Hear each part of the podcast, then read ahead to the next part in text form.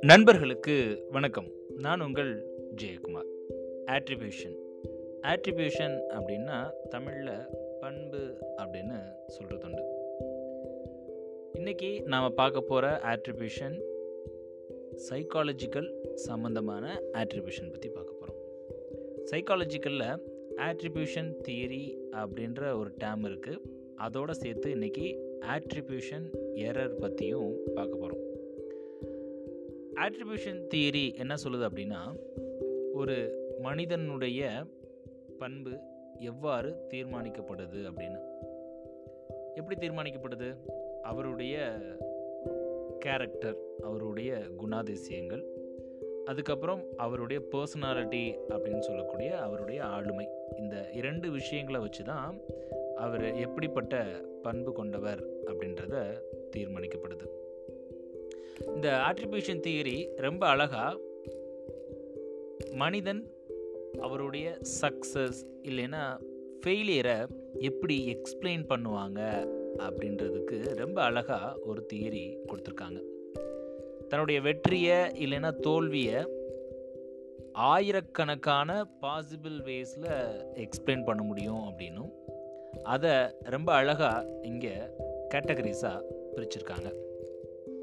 இதை பேசிக் attribution categories அப்படின்னு சொல்லி சொல்கிறாங்க இதை மொத்தம் மூணாக பிரிக்கிறாங்க. ஒன்று ஸ்டெபிலிட்டி ரெண்டாவது லோக்கஸ் ஆஃப் கேஷுவாலிட்டி மூணாவது லோக்கஸ் ஆஃப் கண்ட்ரோல் ஸ்டெபிலிட்டியில் மொத்தம் ரெண்டு வகை இருக்குது ஒன்று stable and unstable locus of கேஷுவாலிட்டியில் internal external locus of கண்ட்ரோலில் in own control out of own control இப்படின்னு மொத்தம் மூன்று வகையான பேசிக் அட்ரிபியூஷன் கேட்டகரிஸ் இருக்குது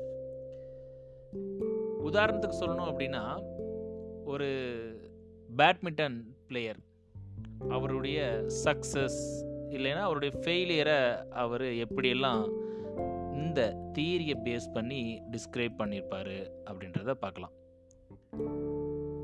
முதலாவது ஸ்டேபிள் ஃபேக்டர் ஒருவேளை அவர் ஸ்டேபிளாக பதில் சொன்னார் அப்படின்னா அவருடைய டேலண்ட் இல்லைன்னா நல்ல குட் அபிலிட்டியை பற்றி வச்சு சொல்லியிருப்பார் எக்ஸ்பிளைன் பண்ணியிருப்பார் இரண்டாவது ஒருவேளை அவர் ஸ்டேபிளாக இல்லாமல் அன்ஸ்டேபிள் ஃபேக்டர் பயன்படுத்தியிருந்தார் அப்படின்னா குட் லக் பற்றி பேசியிருந்திருப்பார்.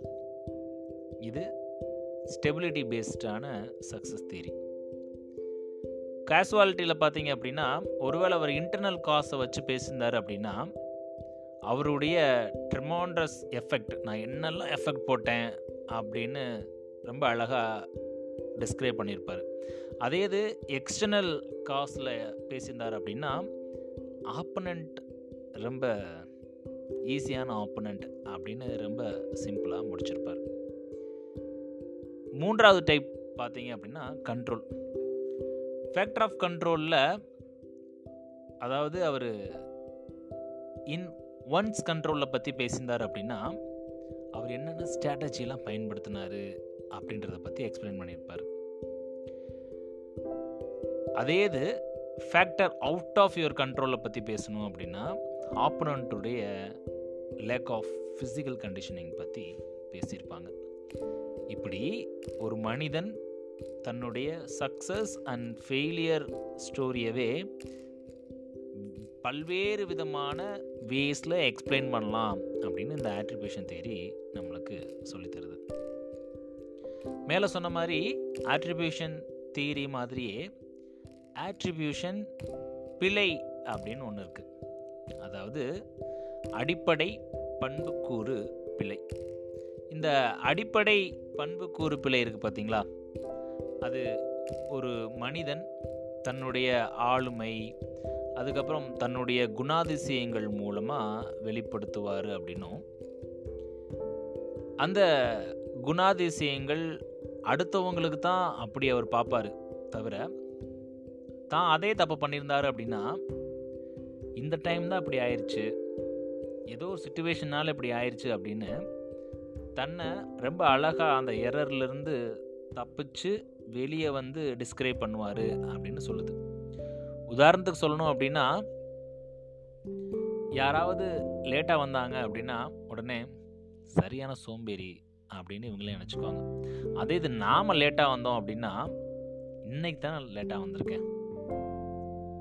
ஏதோ ஒரு சுச்சுவேஷனால் அதாவது டிராஃபிக்னால் லேட்டாக வந்துட்டேன். மித்தபடிலாம் நான் அப்படிலாம் கிடையாது.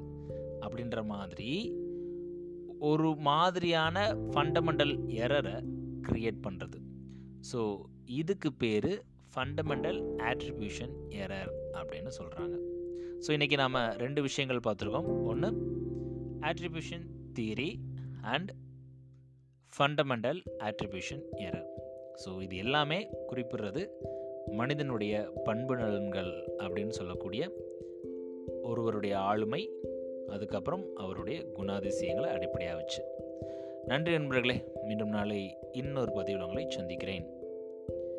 Attribution.